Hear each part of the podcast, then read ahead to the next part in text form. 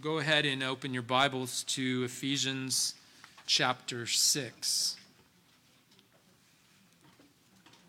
It's interesting uh, to say that uh, week after week as we have endeavored to uh, continue on in our study here in the book of Ephesians. I'm always reminded as we begin a new section that it is good to be reminded. So, my introduction this morning is a little bit lengthy as I endeavor to begin this final section of Ephesians to remind us the road that we've traveled.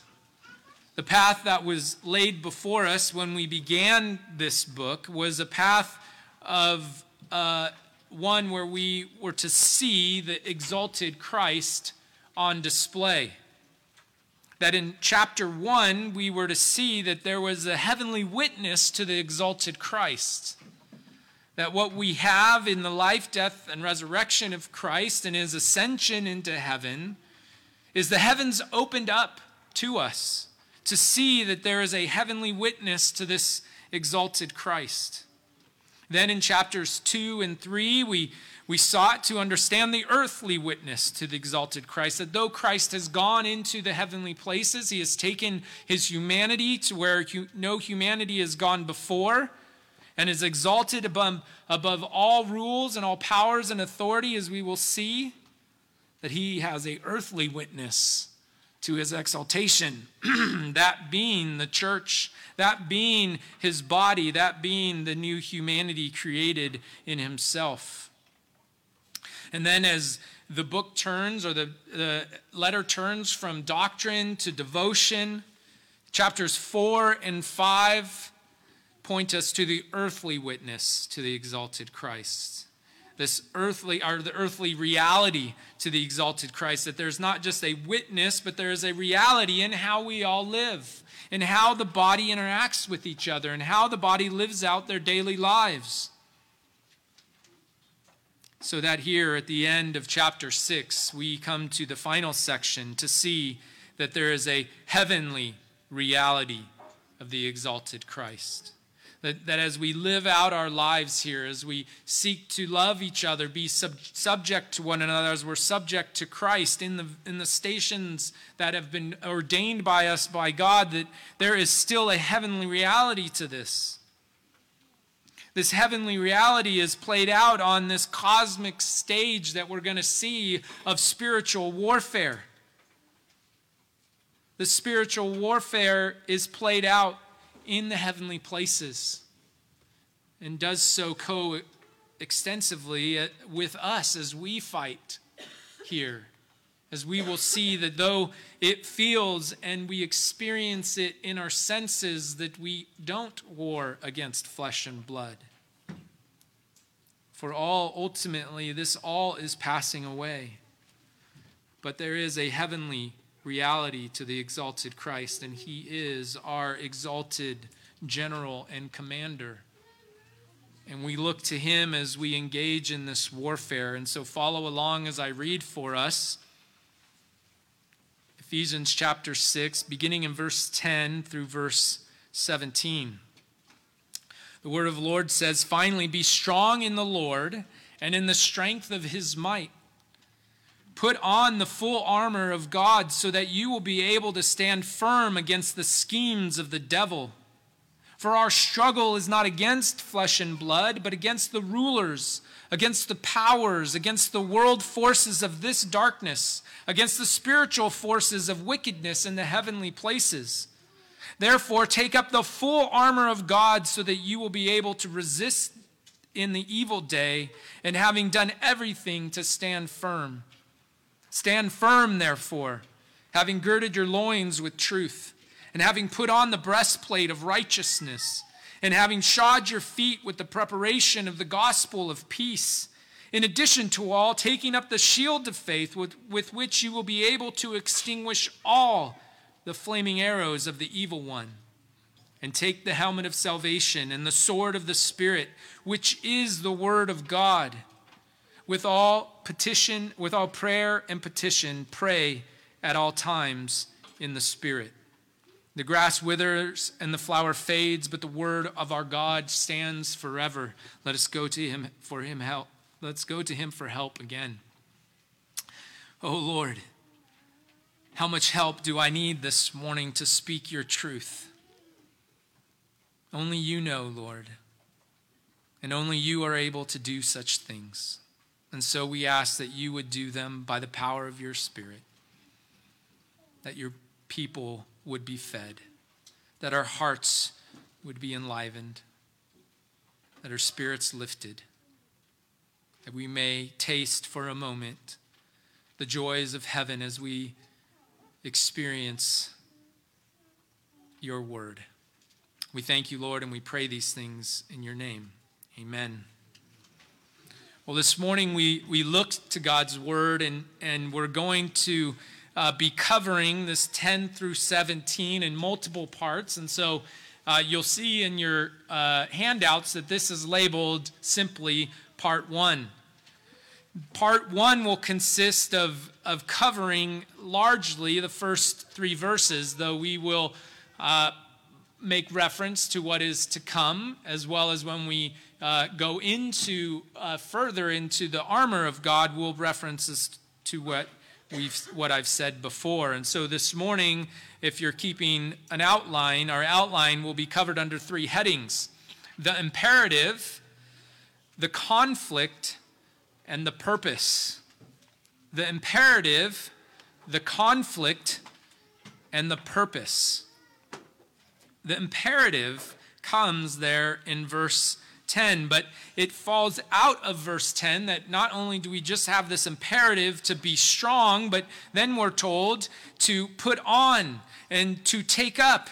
And then again, having taken up, to stand firm, to girding our loins, to shodding our feet, to putting on a breastplate, to taking the helmet of salvation, to wielding the sword of the Spirit, taking up the shield of faith as well as with all prayer and petition. So, this first imperative, though, comes as largely an umbrella to all of them. For to be strong in the Lord in the strength of his might, fall, everything else falls in line underneath of it. But he begins this section with the first word, finally. Finally, he says.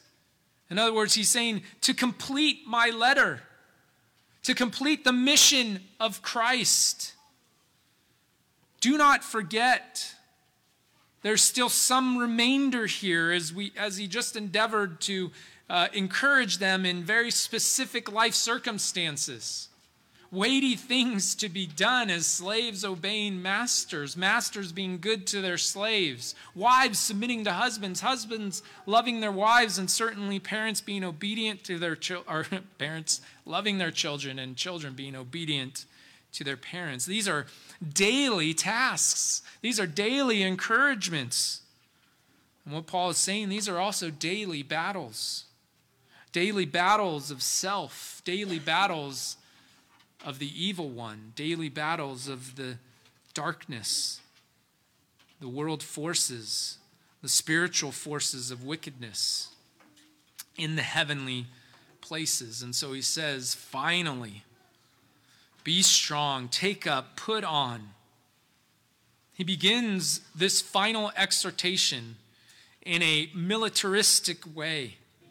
Why do I say militaristic when it's be strong in the Lord and the strength of his might? Well, certainly the armor of God points us in that direction, but these words, be strong in the Lord, do so also. Remember what I said earlier as we talked about Deuteronomy 6 and that paradigm of Exodus going over all of Scripture as a, as a type of what God was, going, was doing and was going to ultimately do consummately in Christ in bringing a people out of darkness and into light, transferring them from the powers of this world into the blessedness of the Son.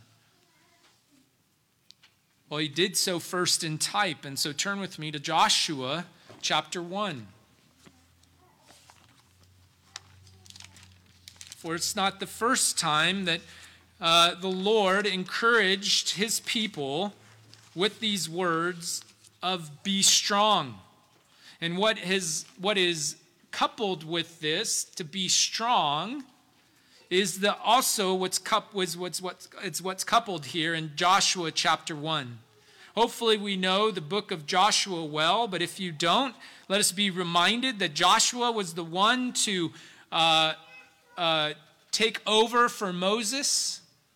We see Moses not being able to enter into the promised land with God's people because of his falling short there in striking the rock instead of speaking to the rock.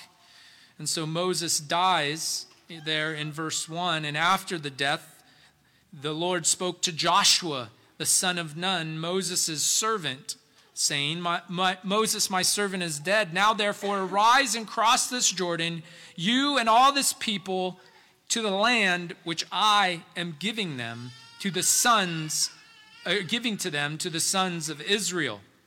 And he tells them all that he's going to, to do for them. And he tells them in verse, and then he tells him in verse 6 be strong and courageous.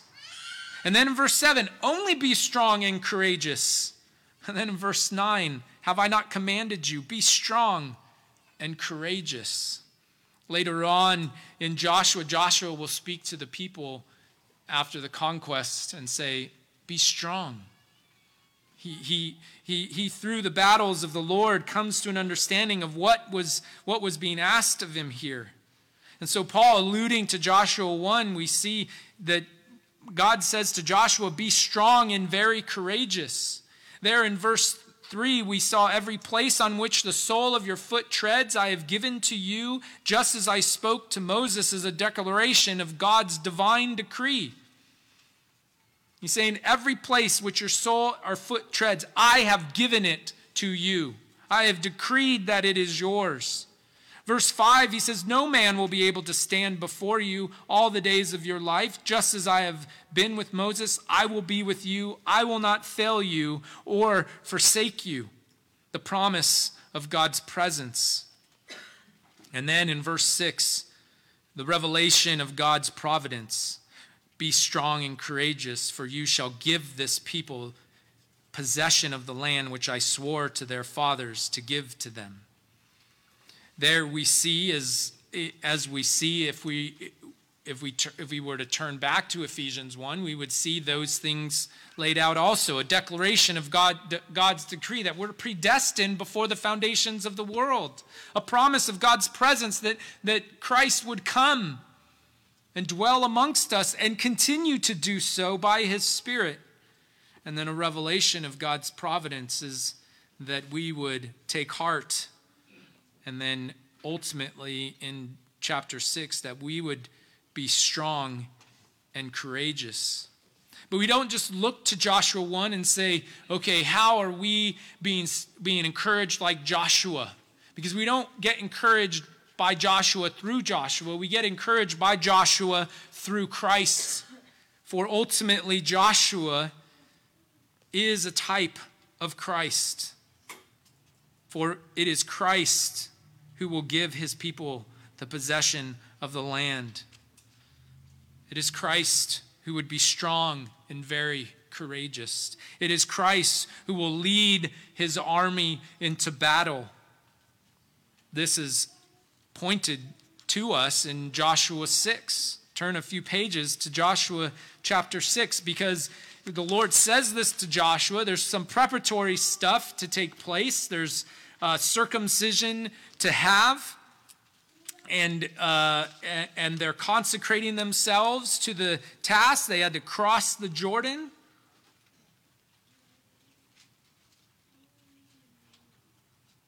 And then we find in Joshua 6 at the beginning of the conquest of uh, Jericho, we have Joshua being visited uh, by someone. This is actually just before uh, Joshua 6 and Joshua 5, where uh, they first partake of all the produce of the land. The manna ceases. And it says in verse 13 of Joshua 5 Now it came about when Joshua went was by Jericho that he lifted up his eyes and looked, and behold, a man was standing opposite him with his sword drawn in his hand.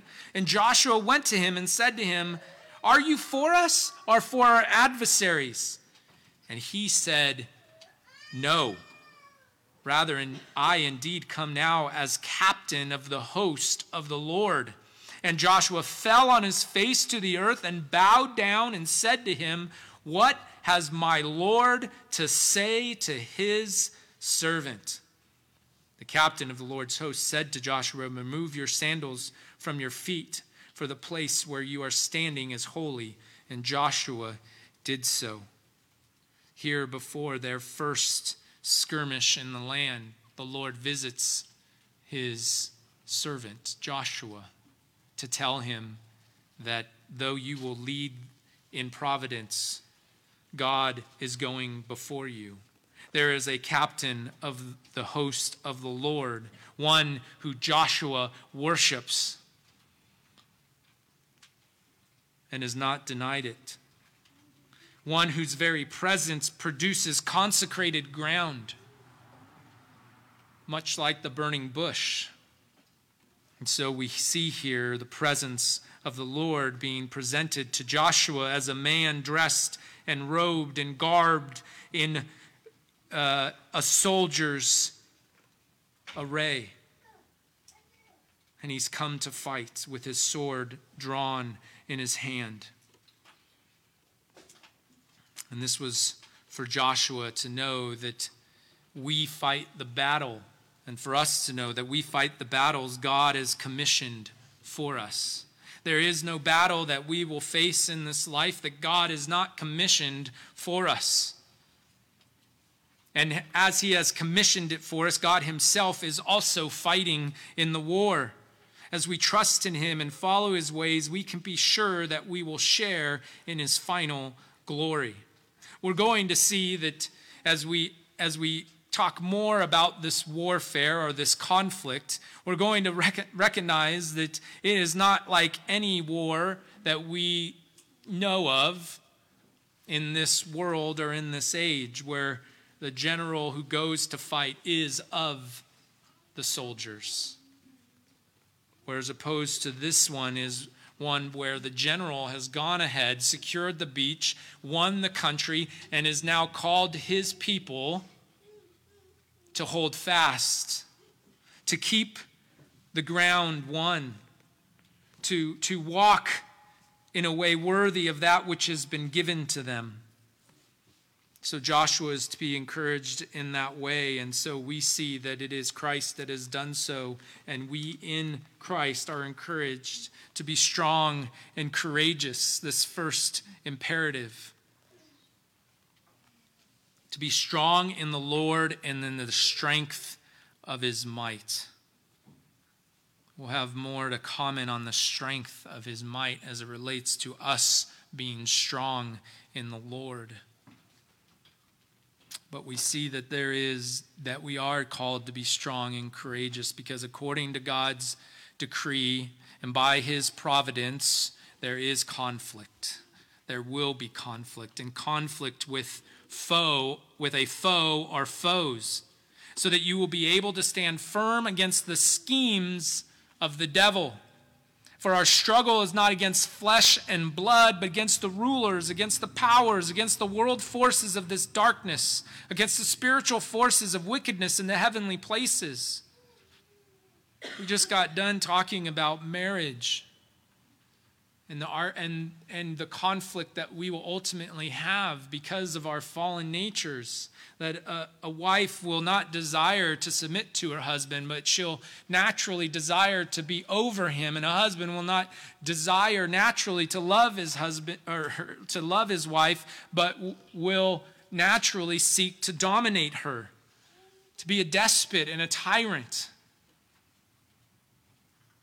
and so there will be conflict, and we must see that the wife is not in conflict with a husband of flesh and blo- uh, blood, but the wife is in conflict with her own fallen nature as well as with the schemes of the devil, that which comports with the devil's desire to undo all that God has done.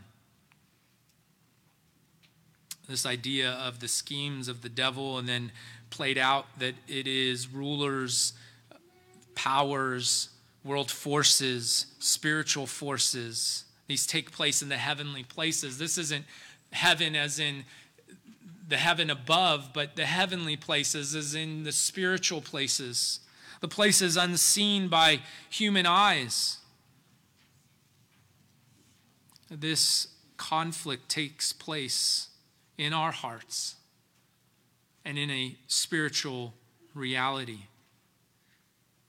And that this foe goes about scheming to undo what God has done. We saw it, we, we, we see it in the garden. God creates all things and he creates all things good.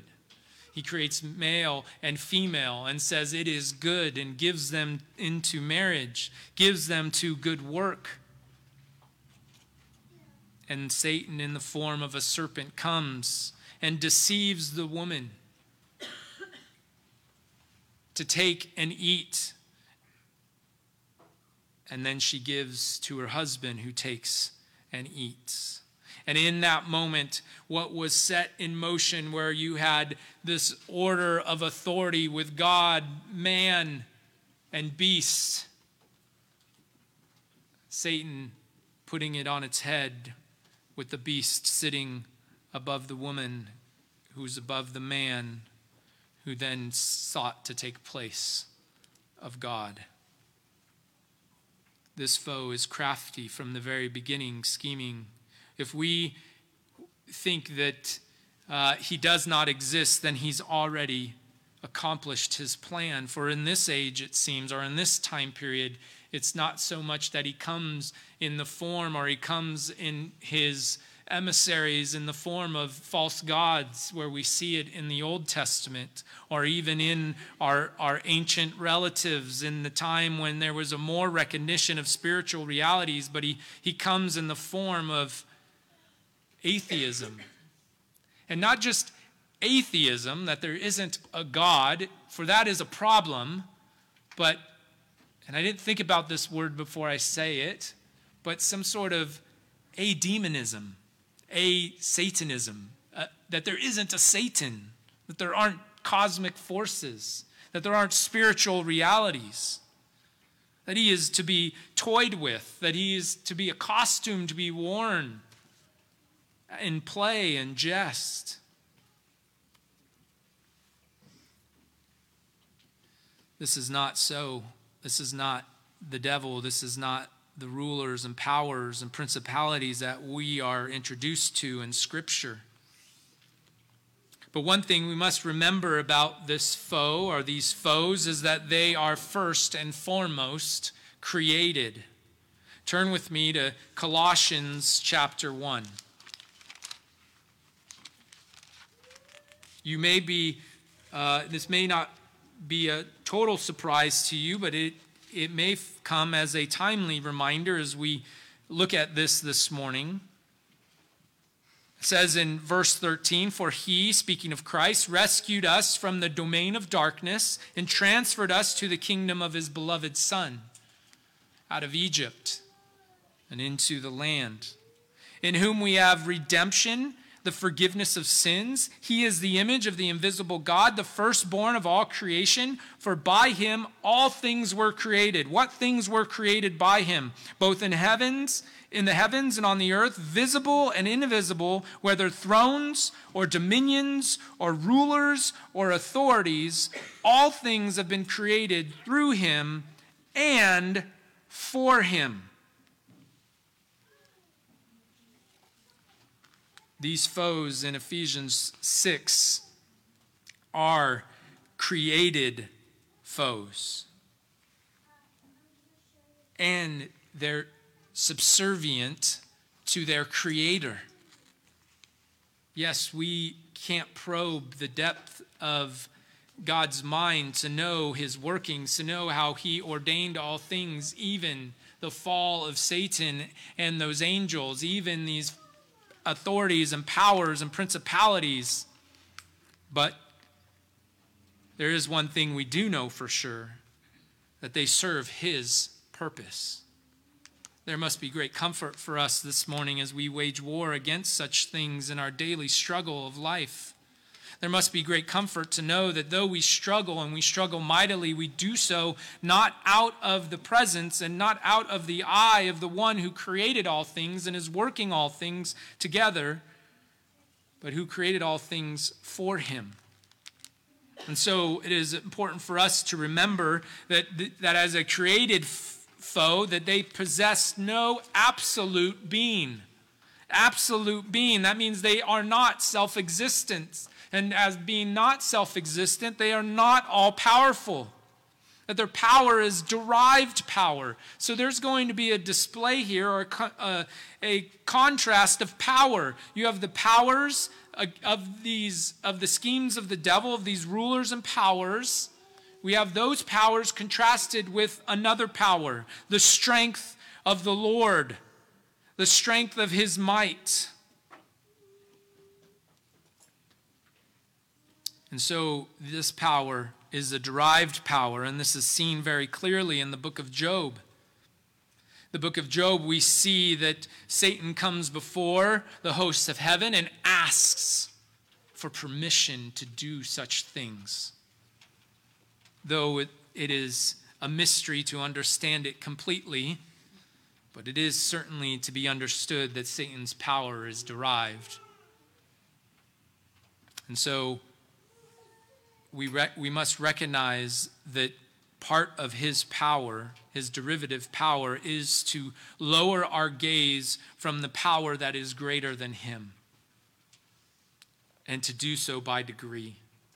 Iain Duguid, who's been a helpful guide in this last section of Ephesians, wrote a small book called The Whole Armor of God. And he says, The devil often seeks to frighten us into submission shouting at us. Resistance is useless. He pretends to even greater power than he has, presenting a particular temptation to us as utterly irresistible. He says to you, You can't help yourself. It's the way you were made. You need this sin to be happy.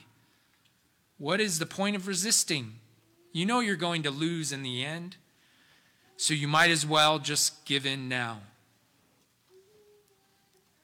brothers and sisters, when we're tempted in such way, we must remind ourselves that that which is testing us is that of derivative power. It's not of absolute power, of limited power, of a power that is also waning. For this defeated, this foe, who is a created foe, is also a defeated foe. Turn again to Colossians chapter 2 to finish Paul's thought Colossians 2, beginning in verse 13.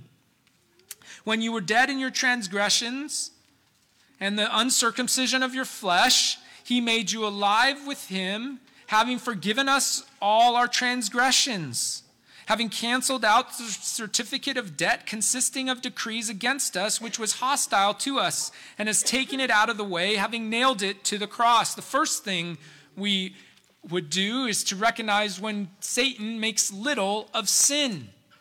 It's just a little sin, it makes no difference. In the grand cosmic scheme of all things, it's not one it's not going to change one thing.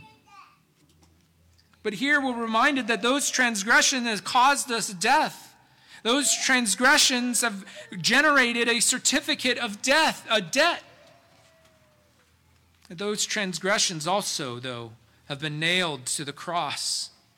And when it was nailed to the cross, it says, when he had disarmed the rulers and authorities, he made a public display of them, having triumphed over them through, over them through him.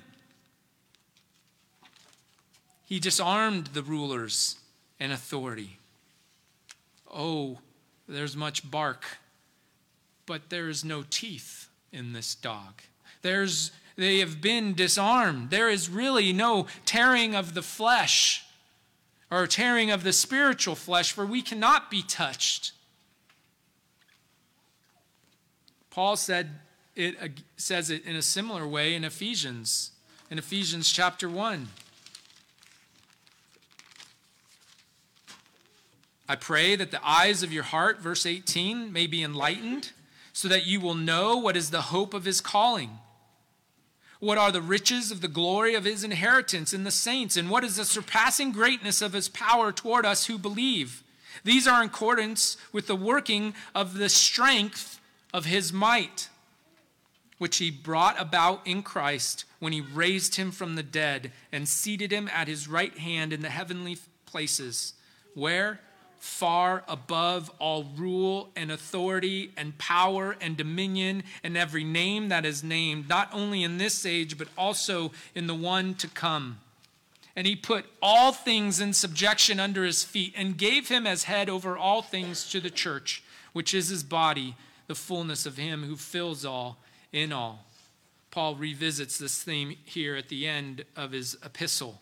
Be strong in the Lord and in the strength of his might. What strength? The strength that raised Christ from the dead and seated him at the right hand in the heavenly places. Our struggle is not against flesh and blood, but against the rulers, against the powers, against the world forces of this darkness, against the spiritual forces of wickedness in the heavenly places.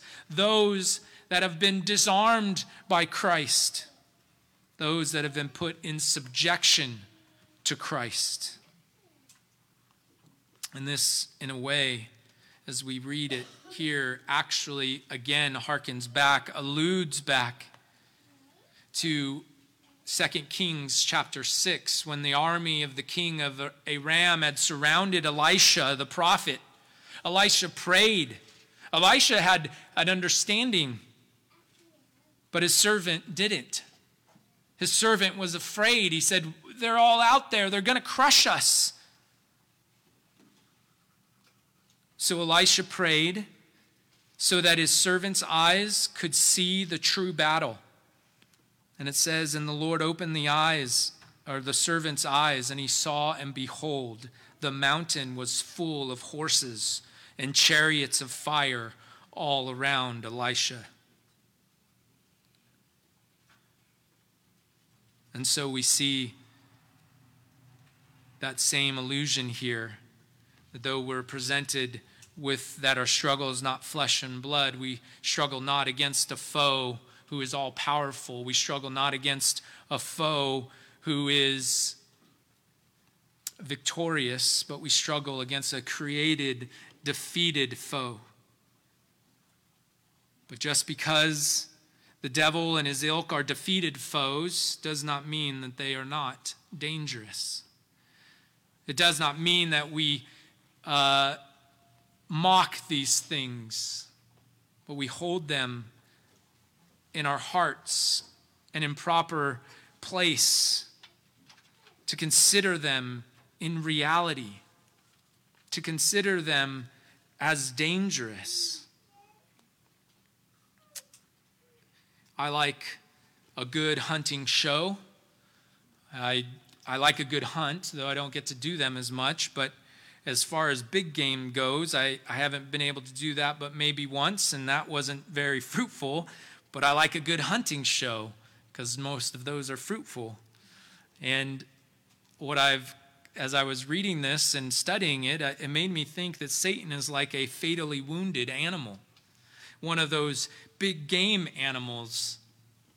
And even, uh, and, and when, as it relates to these animals, when the animal is shot and it's fatally wounded, you'll notice that the hunters don't immediately rush upon that animal, even when it's on the ground. Sometimes it's in a position where they, they walk up to it uh, quickly, but most of the time they approach with caution. And I've found that they do so for at least three purposes. One, they don't want to spook the animal and have to chase it. Two, they don't want to prolong its suffering in that it having to chase it, it'll suffer longer, and they want to put it out of its misery. But the third reason is because it's still dangerous. That any life within it, the animal possesses, is still dangerous. It could still move its head if it has antlers and puncture you. If it's a, if it's a, if it's a predator animal, it can still take you in its clutches in its dying moments. So it is with Satan, though he's fatally wounded, though he's bound, though his uh, weapons have been removed in, in their ultimate purpose, he's still dangerous. He's still to be watched out for. He's still to be considered as a force in this world, for it says that he's the prince of the power of the air. He's the one at work in the sons of disobedience. And so we are called to be dedicated in our life, to be dedicated in our soldiering. And it's interesting that Paul ends with these military words because he just got done talking about marriage and family relations and domestic uh, relationships. And he addresses it in such a seemingly uh, manly way, masculine way. Be strong in the Lord and in the strength of his might. And we as men should hear the call and, and take up the call of the Lord to be strong and then be strength and be strengthened in his might. But you may, if you're a woman here, be thinking that it's not very womanly to be a soldier, to wage battle and war. But Paul gives no quarter for that. It's not that he doesn't recognize the role that he that is given to women. It's not that he doesn't recognize the difference between male and female here, but it is the intensity of the fight, whether in the home or in the world, that is to be focused upon. It is the reality of the struggle. In Corinthians, when he tells them to be strong, he tells them to be strong and act like a man. He wrote that to the church because he's trying to get across something that we're to be resolved in this, that we're not to take it lightly in our struggle, that we're not to consider that it's just a thing, it's no big deal. But we're to fight as dedicated soldiers. And that this comes at the end of Paul's letter because the Lord knows that we are prone to trust our eyes. We are prone to trust our senses. And that we what we cannot see, we think does not exist. This is what we're prone to believe. This is what man in his natural state believes. If I can't see it, it doesn't exist. If I can't feel it, it must not be there. The Spirit, through Paul, is saying, don't believe such a lie. The Spirit elsewhere reveals that Satan prowls around, that this is in an effort to be undetected, to be forgotten, as I said before, so that our flesh grows complacent and desires grow. Because he says here that we're to stand firm, take up the full armor of God, so that you will be able to resist in the evil day. What is this evil day that Paul speaks of? I think he's speaking of it in multiple levels. First, he speaks of it in the day as in the age. He says this is an evil age earlier in Ephesians. But he, he speaks of it as an evil day because now he's talking about the struggle. How long will this war last? Well, it's an evil day. Though it may seem long and toilsome in our fight in the pale or in the in the realm and perspective of eternity it is an evil day. But i think he also speaks of it as a day as a day when when as our flesh grows complacent our desires are so our evil desires may grow so that in that evil day sinful desire will meet sinful opportunity and will crash upon the believer. That evil day is, is the day that many of us have met in the past or are meeting now.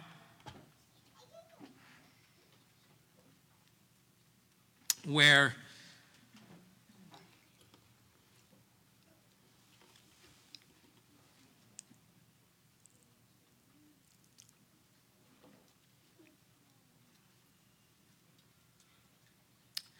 We're tempted to believe the lies of the evil one.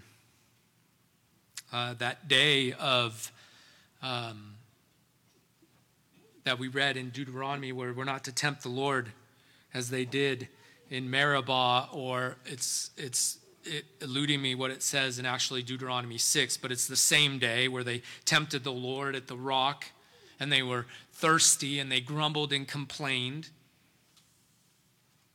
The tempting of the Lord said, Meribah means, is the Lord even among us?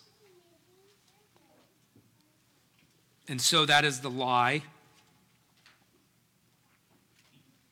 That is one of the lie lies that Satan brings. Is, is, is one is the Lord is, is Satan even real? Is the Lord even real? And then for the believer, is the Lord even among us? Is the Lord even Lord over your life? Whether you're saying that in your obedience to Christ or whether you're saying that in the troubles that have come upon you. We're reminded that in John 16, Christ, in order to encourage his disciples, said, In this life there will be tr- trouble. He says, But fear not, for I have overcome the world.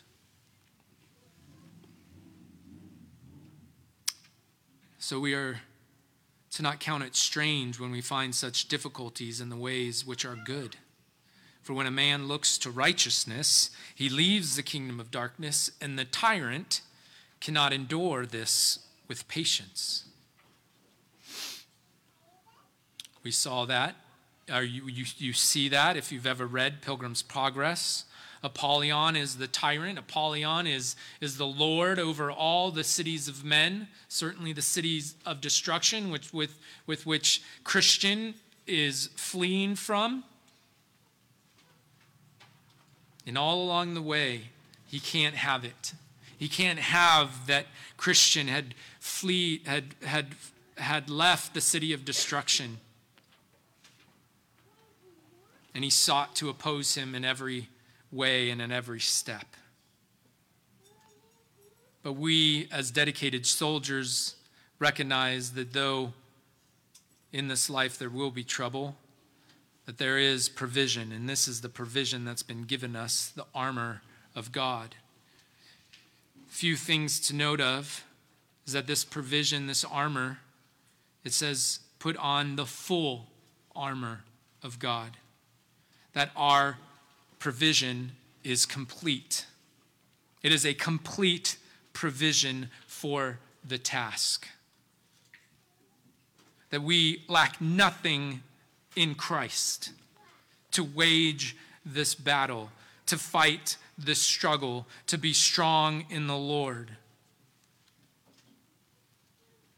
Because in, in symbolism, the armor is the strength of his might. The armor is complete provision. The second thing is that the armor is alien armor. It doesn't say, take up your armor it says, take up the full armor of God. We're not asked to pull ourselves up by our bootstraps, but humbly submit to our commander. That in given this armor being alien to us, it's the armor of God, that we're also given armor that has been tested and proven. We'll be able to see this more in later sermons, but suffice for this morning is that our armor has been proven and tested by the very one who stands victorious. When the warrior comes home and is greeted by the parade of, of uh, celebrating his victory, he goes into his palace and he takes off his armor. So if Christ is seated in the heavenly places, he has taken off his armor and he has given it to us.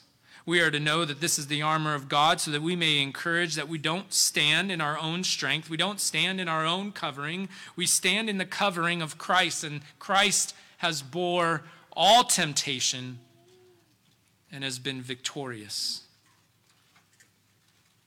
The Lord has provided. There were two more points, or one more point to this But I don't think I have time for that this morning. So I want us to know that as we conclude this morning, the very final point had to do with prayer. The, one of the questions out of the Heidelberg Catechism is question 127 and it comes after the final petition of the Lord's Prayer. And the final petition of the Lord's Prayer is Do not bring us to the time uh, of trial, or do not uh, uh, lead us into temptation, but deliver us from evil. And the question is, what does this sixth petition mean? It means by ourselves we are too weak to hold our own, even for a moment. And our sworn enemies, the devil, the world, and our own flesh, never stop attacking us.